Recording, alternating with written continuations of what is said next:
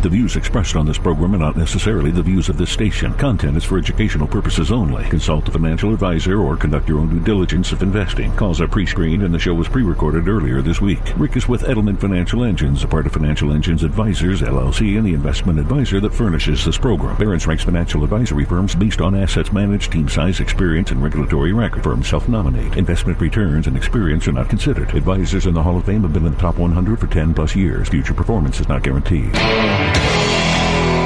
This is the Ric Edelman Show. Barron's ranks Edelman Financial Engines the number one independent investment advisor in the country. And Ric is in the Barron's Financial Advisor Hall of Fame. Now, here's Ric Edelman. And a very happy weekend to you. Welcome to the Ric Edelman Show. Hope your 4th of July celebration is everything that it ought to have been. You know, this is a radio show that is obviously devoted not just to the subject of personal finance, but within that, the subject of investing, because it's kind of hard to separate, right? Investment strategy and saving for your future from the broader issues of personal finance. And uh, we talk often about the latest activities in the field of investments, the the latest uh, scams and and frauds and abuses to help you protect yourself and your family from them, uh, and also the latest investment opportunities that exist. And in that category, the latest opportunity also laced occasionally with frauds and scams, is the subject of crypto, uh, what I prefer to refer to as digital assets. Uh, crypto, let's face it, is a scary word.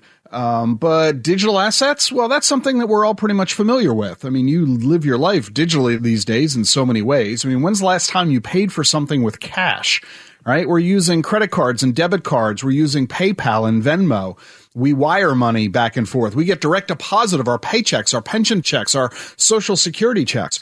And so is it any wonder that governments around the world are contemplating the adoption of converting their currencies to digital currencies, known as CBDCs, central bank digital currencies. We're going to talk a lot about that today on the program because it's been a while since I've given you an update on what's going on in the world of blockchain and digital assets.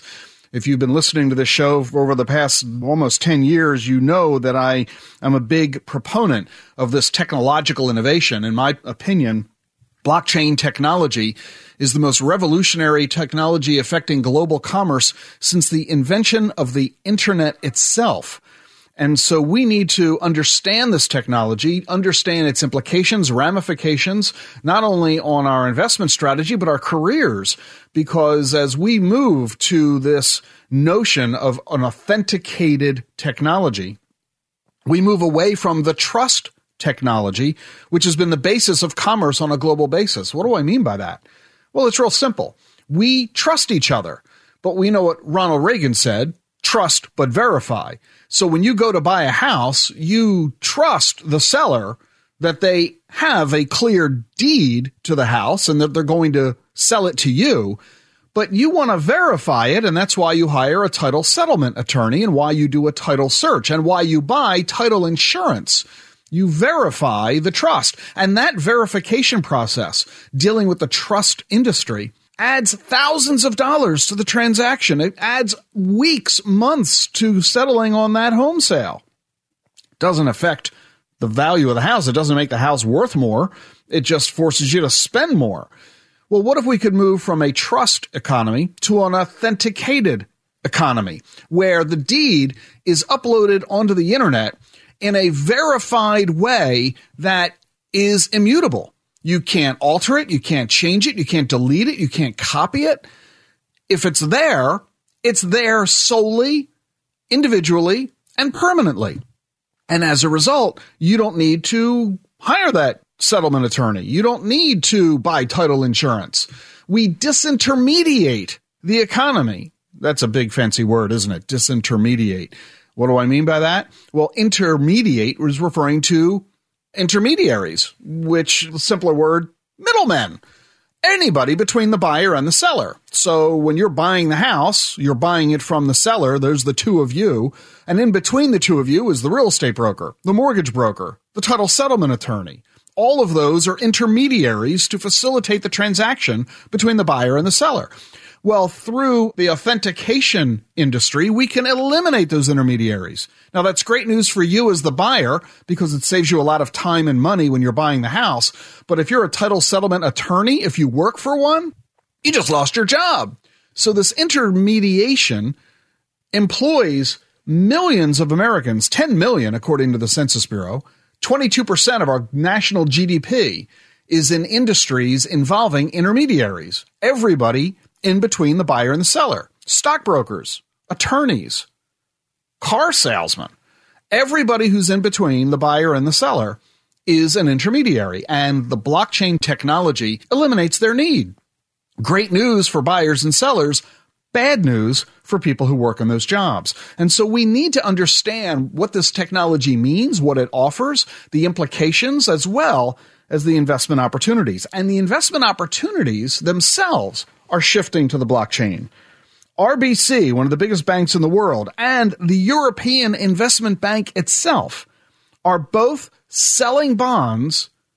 Well, there's nothing new about that. They're selling bonds. That's what they do. They do it all the time. Everybody sells bonds. Every corporation on Wall Street, every investment bank, governments around the world, and including local governments, your local city and town, they all sell bonds, corporate bonds, government bonds, municipal bonds what's so new and newsworthy about what RBC and the European Investment Bank are doing? They're selling bonds via the blockchain. By placing the bonds onto the blockchain, they're able to sell the bonds faster. And they're not the only ones. The World Bank's doing it too. HSBC, Goldman Sachs, Santander, they're all selling digital bonds. HSBC says they're able to cut their underwriting costs 90% dramatically saving them money and increasing the yield that you get as a investor. Just one illustration of how this technology is linked to the investment world. And what about a digital currency? Well, we've been hearing a lot of talk about that. Our own Federal Reserve is investigating the notion of a CBDC, a central bank digital currency. So is every central bank around the world. The European Central Bank, their executive Fabio Panetta said last week that a digital euro would improve consumer privacy. Morgan Stanley says the digital euro might end up holding 8% of that entire continent's bank assets. And already 90% of the world's central banks are working on a digital currency. Widely expected within the next five years, you're going to see digital currencies being issued by most of the world's leading governments because it offers so much opportunity and improvement. But we have to correlate that to what's going on in the world of digital assets. You are familiar with the most famous one, Bitcoin, even if you don't know what it is or how it works, even if you don't own it or never attempted to, you certainly now have heard of Bitcoin. And you may have heard of something called a Bitcoin crypto winter. What is that? Well, it's something that we're in the midst of right now. A crypto winter is a reference to the equivalent is a stock market crash. You know what that is. You saw that in 2008. You saw that in 2001. You saw that in 1987. You know what a stock market crash is. Well, that's what they call it in the world of digital assets. Bitcoin rose a thousand percent in the last year. In the last couple of months, fell 50%. That's a crypto winter. This has happened a lot of times. Since 2012, there have been 14 occasions where Bitcoin has fallen 30% or more.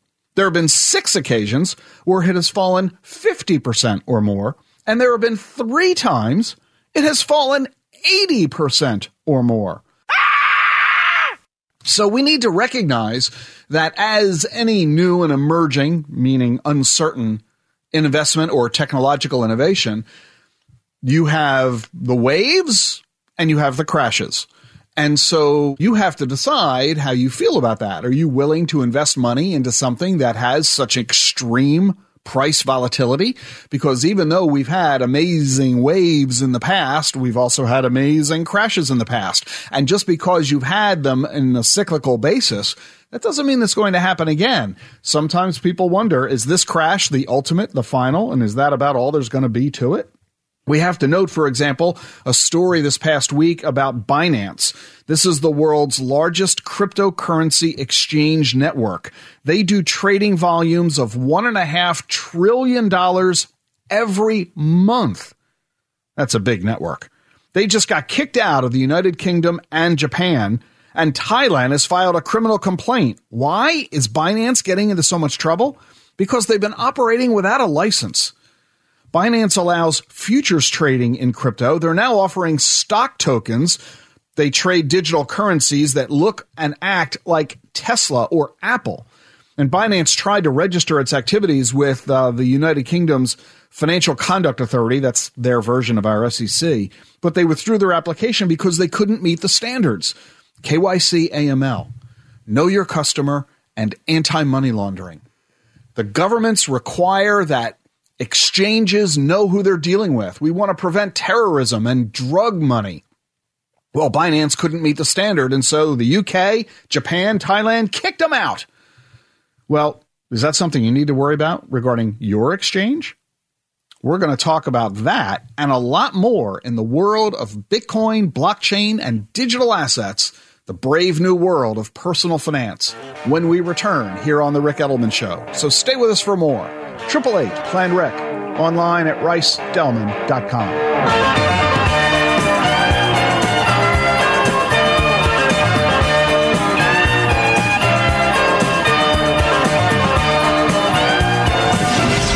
With the author of the New York Times bestseller, The Truth About Your Future, coming up on The Ric Edelman Show.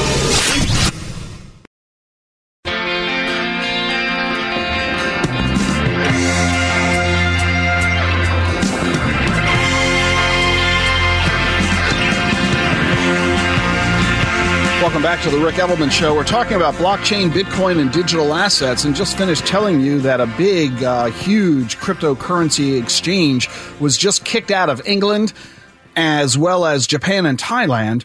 And then there's the news in China. They have just banned Bitcoin mining. That's a big deal because 74% of all the Bitcoin mining in the world, three fourths of it, occurs in China. And China just told all the miners to get out of the country, saying that they don't want their operations to continue. Well, what do you do if you're a Bitcoin miner and you're operating in China? Well, take a look at the example of Zhang Zhouer. He is 36 years old, a multimillionaire who is a Bitcoin miner in China. He owns 300,000 computers. They operate 24 7 in 20 warehouses in northern China. His computers cost him hundreds of millions of dollars, and China just told him to shut down his operations and get out of the country. So he is. And guess where he's going? Texas and Tennessee. What's bad news for China is great news for the U.S. New jobs and new operations supporting this incredibly innovative technology. But the fact that you have governments around the world beginning to suggest that they don't want anything to do with some of this stuff, well, that's caused Goldman Sachs to issue a report last month. Their investment strategy group in a research report said, quote, we do not believe that Bitcoin is a long-term store of value or an investable asset class for diversified portfolios. We do not recommend investing in cryptocurrencies as an asset class. That is not to say that it cannot be an ideal asset for speculation or for active traders. We do not have a view on whether prices will rise or fall from current levels. That was a research report from the investment strategy group at Goldman Sachs just last month. Well, apparently, the investment strategy group at Goldman Sachs didn't get the memo. Matthew McDermott, the head of digital assets at Goldman Sachs, this week announced that Goldman Sachs is expanding its activities in digital assets, not just Bitcoin, but also now expanding into Ether. They're going to offer options and futures trading in coming months. The Goldman Sachs digital assets team now has 17 staff. They've invested $5 million into a blockchain company, and last month they raised $15 million from, guess who? Investors for Coinmetrics, a blockchain data provider for institutional clients, and McDermott is now on their board. Goldman found that 10% of its institutional clients are trading digital assets and 20% more are interested. Matthew McDermott says, quote, institutional adoption will continue. We continue to see a significant amount of interest in this space. I don't know about you, but I find this fascinating. One department within Goldman Sachs says, don't do it. And another department of Goldman Sachs says, we're doing it an awful lot. so it looks like the left hand doesn't know what the right hand is doing. And it further illustrates the challenges you have as an investor to decide whether to buy Bitcoin or not. When you have Wall Street firms themselves divided internally, well, how do individual investors and their clients supposed to figure all this out?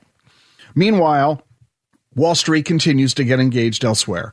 NYDIG has filed paperwork for a Bitcoin investment fund. Morgan Stanley says they're going to sell it to their clients. Citigroup has announced they've formed a digital assets group. They're going to help their clients invest in coins, stable coins, NFTs, and CBDCs. Goldman Sachs already doing all of that and hedge funds are planning to significantly increase their exposure to digital assets over the next five years. Marshall Wace, a $55 billion hedge fund, announced this week that it's going to invest in digital assets, buying blockchain technology and payment systems. A new report says that hedge funds over the next five years will hold on average 7% of their assets in Bitcoin and other digital assets. If that proves true, that's over $300 billion that will be invested into Bitcoin and other digital assets. Well, how do you know what digital assets to buy? Well, MSCI is coming along to help you. They're launching indexes for cryptocurrency assets. Standard & Poor's Dow Jones already does. There's the S&P Bitcoin Index, the S&P Ethereum Index, the S&P Crypto Mega Cap Index. According to JP Morgan, 10% of institutional investment firms are now trading digital assets, but half of institutions still call it rat poison. And 80% say they have no intention of starting to invest or trade. Meanwhile, Fidelity is continuing to help institutional investors. They've just unveiled Sherlock, a digital dashboard that gives advisors data on 80 digital assets. And at State Street, one of the world's largest money managers with $40 trillion in assets globally, says they plan to evolve into a multi asset platform to support trading in digital assets. CEO Ron O'Hanley said, quote, Digital assets are quickly becoming integrated into the existing framework of financial services, and it's critical we have the tools in place to provide our clients with solutions for both their traditional investment needs as well as their increased digital needs. And at BNY Mellon and Goldman Sachs, they've announced that they're starting digital custody units later this year. So clearly and relatively quietly, Wall Street is getting engaged.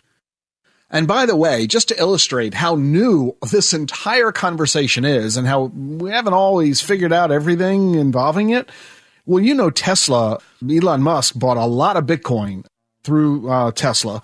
That's created a big tax problem for Tesla. Tesla had $1.3 billion worth of Bitcoin as of March 31. Now, digital assets are not currency, says the Federal Reserve and the IRS. They are indefinite lived intangible assets. That's a tax term.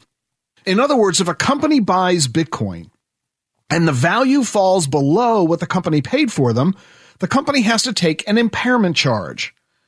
And if later the price rises, the gain is not reportable until the company sells the asset. Well, we know that in the last couple of months, Bitcoin fell 50%. The value was 1.3 billion back in March.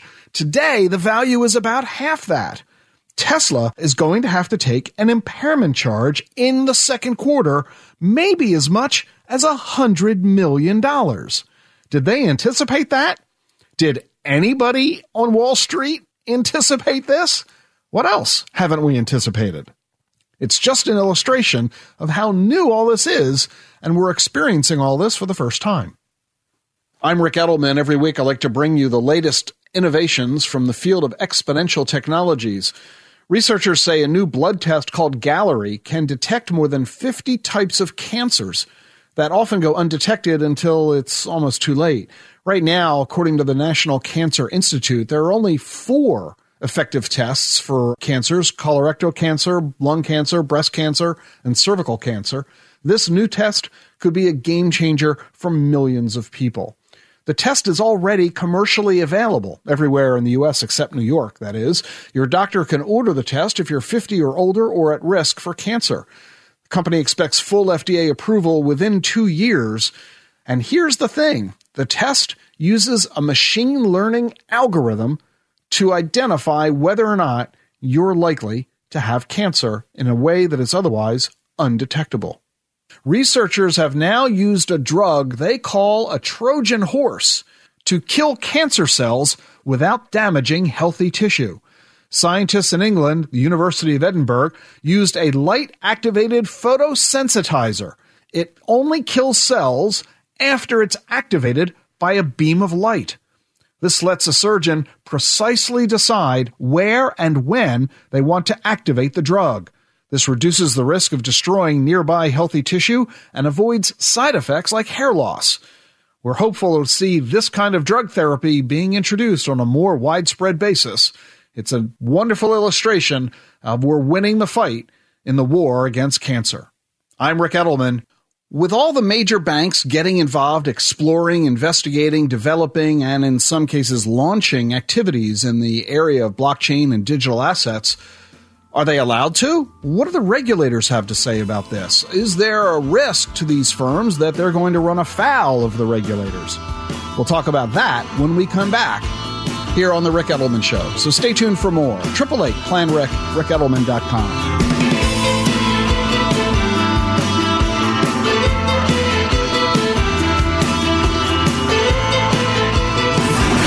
For more information on what you need to do now, go to ricedelman.com. That's ricedelman.com.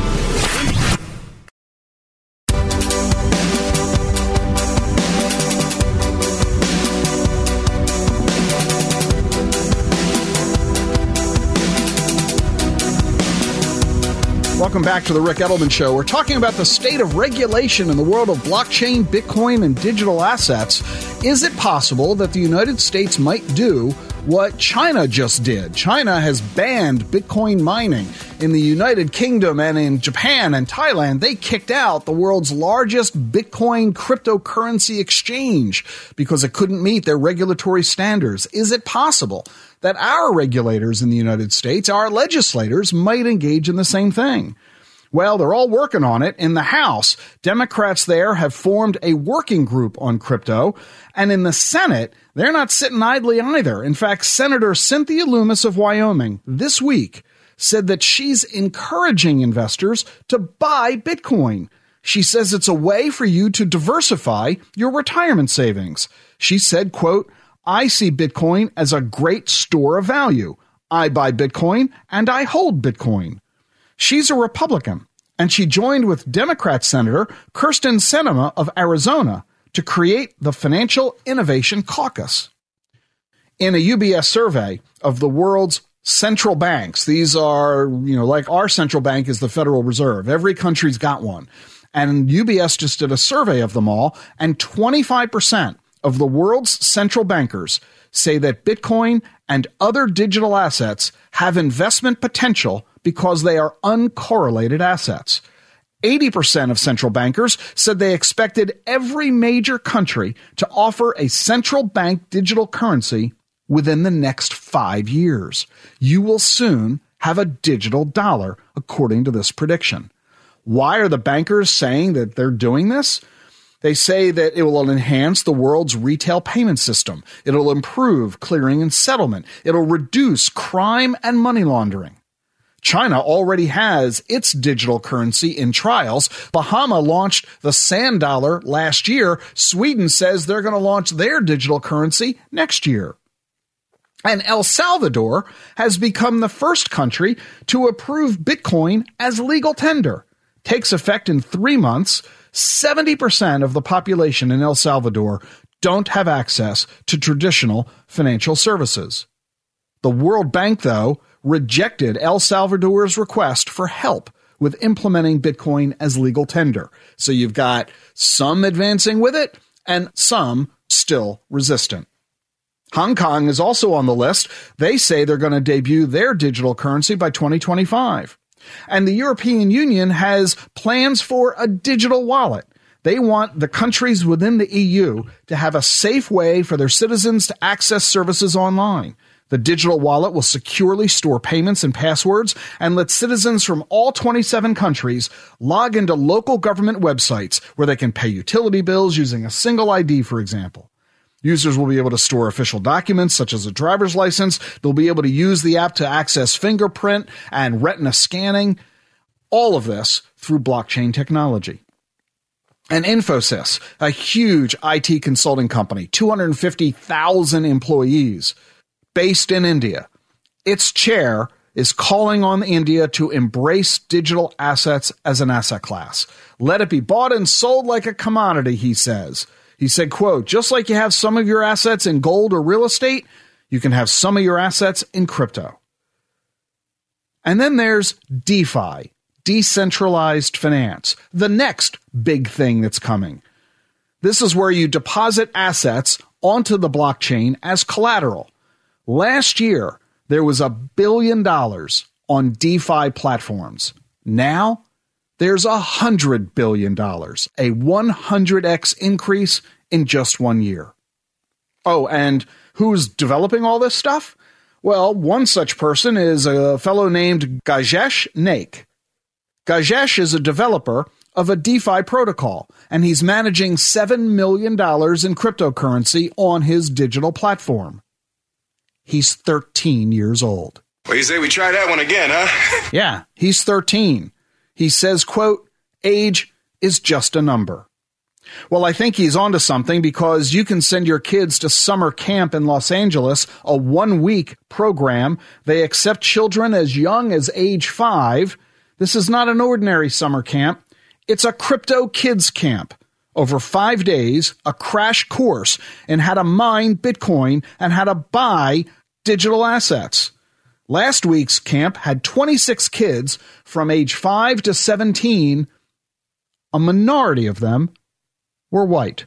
The majority were black or Hispanic. At Piper Sandler, they say 9% of teenagers have traded Bitcoin or digital assets. Why? The kids say that a digital wallet is more exciting than a bank savings account. And then there's Norton antivirus software. Do you use it? Millions of people use Norton antivirus to protect their computers, one of the best known antivirus software makers. They're now allowing their customers to use the software to mine for Ethereum, pooling millions of users. See, mining is a solo act and it's very expensive, very difficult to do but your computer is probably turned on 24 7. I'll bet you never turn it off. You're really not supposed to. So when your computer is sitting idle, the Norton antivirus software will use your computer to mine for Bitcoin. You'll earn money simply by having your computer turned on, making it easy for everybody to become a Bitcoin or Ethereum miner. Of course, it's not just 13 year old kids who are building DeFi protocols. Solana Labs has raised over $300 million to develop decentralized finance technology. And there's also a company now that's offering a platform for companies that's letting workers buy digital assets in their 401k. This is becoming mainstreaming. Over the next several years, I'm convinced that it'll be ubiquitous. Owning Bitcoin, or having, I should say, the opportunity to own Bitcoin, will be as routine as it is to own gold. You can have gold in any one of a number of accounts, and nobody really thinks twice about it. In the future, I think that's what people are going to believe about digital assets as well. And what about those NFTs? You've been hearing a lot about those non fungible tokens.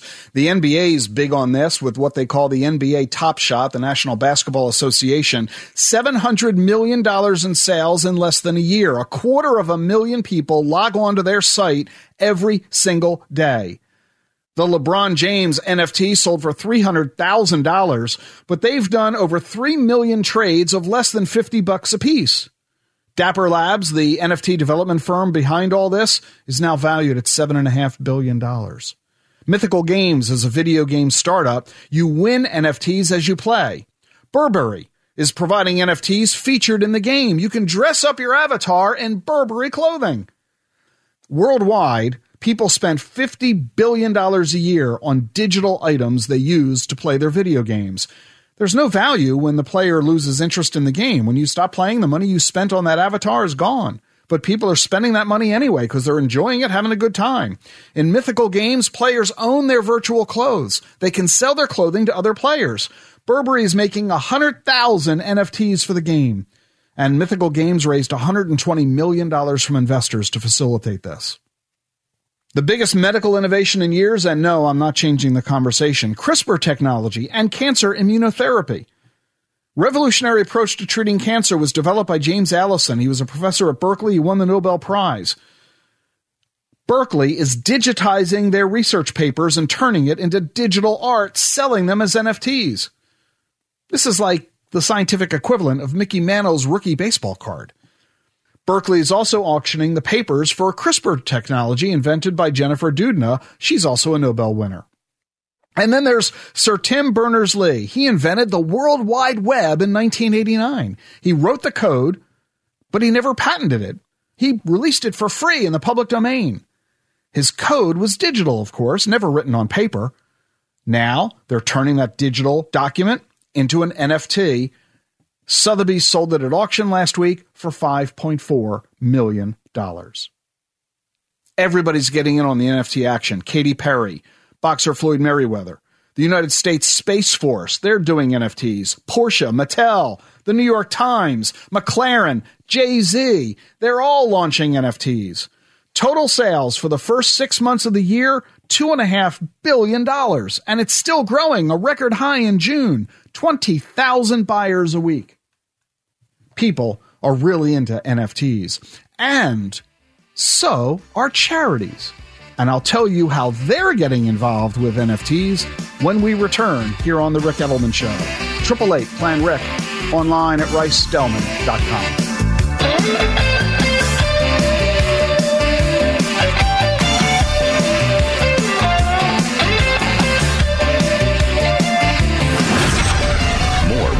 the New York Times bestseller, Discover the Wealth Within You, coming up on The Ric Edelman Show.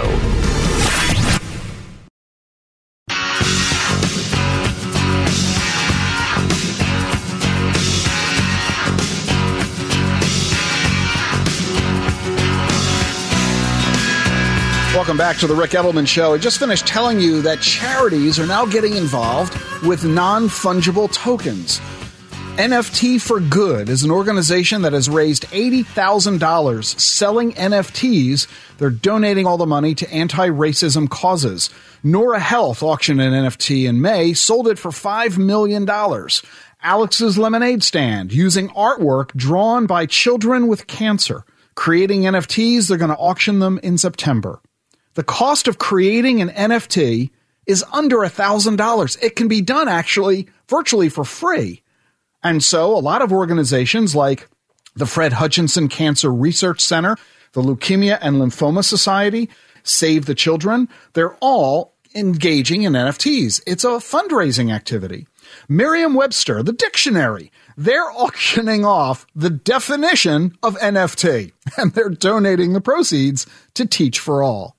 MLB, NHL, NFL, they've all announced NFT auctions with plans to donate the proceeds to charity. Gannett, the parent of USA Today, they've launched an NFT auction celebrating the 50th anniversary of Alan Shepard delivering the first newspaper to the moon. The auction will benefit the Air Force Space and Missile Museum Foundation. I mean, NFTs are everywhere. Now people are even selling and buying furniture, houses, and land that only exist as NFTs. Superworld, geographically mapped onto the real world, divided into 64 billion plots. Each one is 300 by 300 feet that covers the entire surface of the earth. You can virtually own land where you live, or better yet, the Eiffel Tower, the Roman Colosseum, the Empire State Building, your childhood home. The price is 0.1 Ethereum, 250 bucks. People will own land virtually. Well, How do you decide all this? How do you decide whether you should engage in this? Should you be buying Bitcoin or Ethereum or any of the other digital assets? There are 10,000 of them. Should be buying non fungible tokens? How do you decide what to buy? How do you decide when to buy? When should you sell? Well, Maren Altman will help you. She's got 1 million TikTok followers and she predicts Bitcoin. 22 years old. How does she do it? She's an astrologer. Oy. Yeah, the SEC is very concerned about fraud that is existing in the crypto space. They have now sued crypto promoters who raised $2 billion from investors, promising 40% monthly returns. In the United Kingdom, their version of the SEC says investors should be prepared to lose all their money when investing in digital assets. But less than 10% of people in England have heard of those warnings but 4% of adults in London own Bitcoin. And a third of them who own it are not able to define what they own. You should never buy an investment that you don't understand. NCR and NYDIG, it's getting more and more mainstreamed NCR and NYDIG are partnering with community banks and credit unions. This year, 24 million bank customers from 650 banks across the country will be able to trade Bitcoin on their phones. 40% of all financial institutions touching virtually every household in America. 18 million more people will now have the ability to buy, sell, and hold Bitcoin via their bank. And in the United Kingdom, they're asking the question is Bitcoin gambling? In surveys, consumers are increasingly saying, no, it's not. A year ago, half of people in Great Britain said Bitcoin is equal to gambling. Now, only 38% say that. But I don't know what Mark Cuban would say. The billionaire hyped up the coin Titan on June 13th. Within three days of Mark Cuban telling his audience that he loved the coin Titan, Titan skyrocketed to $65. But then on June 16th, Titan crashed to becoming virtually worthless. Cuban won't say how much he lost, but he's now calling for more regulation. Oh, please give me a break. Regulation can't fix stupid. You know, one of the big criticisms of Bitcoin is that it's a it's a silly asset. You own it, but that's all it does. It doesn't produce any income. You don't earn interest when you buy Bitcoin. There's no dividend. It doesn't pay interest. No income. Well, now you can. It's called yield farming. There are platforms offering yields on crypto balances of as much as 12%. The products are often advertised as savings wallets or interest accounts. They appear to be a safe way to buy Bitcoin, but there's very little regulatory oversight or consumer protection. There's no FDIC. Gemini has 100,000 customers who have lent $2 billion in Bitcoin and other digital assets, earning 7.5%.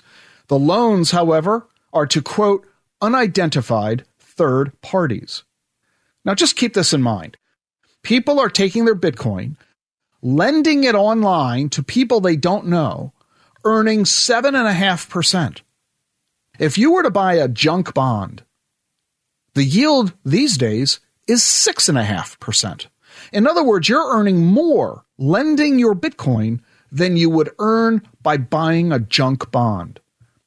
You need to keep that in mind because that suggests that there are very, very significant risks associated with Bitcoin lending. So before you try to engage in that attitude, ask yourself, why'd you buy Bitcoin in the first place? And what's motivating you to trying to lend it out to somebody on the hope that you're going to earn some interest on it. I was talking with one fellow the other day and I said, why did you buy Bitcoin? He said, I expect it to triple in value. And I said, are you lending it? And he said, yes, and I'm earning 7%. I said, wait a minute. If you're expecting to triple your money, what difference does the 7% make? He just kind of stared at me like he had never thought of the question. So you got to ask yourself, what are you doing? Why are you doing it? Don't let greed take over. And something else you got to be thinking about There's a Bitcoin billionaire sadly died last week. Uh, Mircea Popescu, 41 years old. He drowned off the coast of Costa Rica very sadly last week. He was one of the wealthiest people in the Bitcoin community, reportedly worth $2 billion worth of Bitcoin, but he's now died. And the speculation is that his $2 billion of Bitcoin are gone forever because nobody knows what his private key was Nobody knows his password. With no access to his account, there's no access to the $2 billion worth of Bitcoin. If you're going to own Bitcoin, that's a big if, if you're going to own digital assets, you need to engage in effective estate planning. How will your heirs be aware of your account and access to it? And be aware of this the FTC is worried about consumers losing money to crypto scams. $82 million in the past six months lost to crypto scams, 10 times more than a year ago. So be very careful before you decide to engage in this asset class. Make sure you get good financial advice. Is it appropriate? Is it suitable? Is it in your best interests? Do you know the counterparties you're dealing with? Do you know how to go about it effectively? Are you placing too much of your money in this in the first place? It's okay to take a risk, but as General Patton said, there's no reason to be rash. Well, I bet you're exhausted by now. We've been talking about blockchain, Bitcoin, and digital assets, non fungible tokens, decentralized finance. It's exhausting. There's so much new technology. How do you keep up with it all? Well, I got bad news for you. We ain't done yet. In addition to everything else we've got going on, I'm going to introduce to you DAOs. D A O decentralized autonomous organizations. The first one was approved in Wyoming on July 1st, just a week ago, called American Crypto Fed DAO. The organization's mission to introduce a new monetary system. DAOs now hold $840 million in assets. A month ago, only 240 million, a 4x increase in one month. DAOs, the next big thing in digital assets. I'm Ric Edelman. My goal and focus here is to provide you the education, information, and knowledge you need about Bitcoin, blockchain, and digital assets so you can make decisions that are in your best interest. There are tremendous, exciting investment opportunities and tremendously scary pitfalls and risks that equally go along with it. I'm Ric Edelman. Thanks for joining us on the program today. There's a lot more to the Ric Edelman Show this week. Our full podcast online is filled with additional stories and topics, including the latest on the housing market and all the shenanigans surrounding Robinhood. All that and more on this week's podcast at ricedelman.com. See you next week.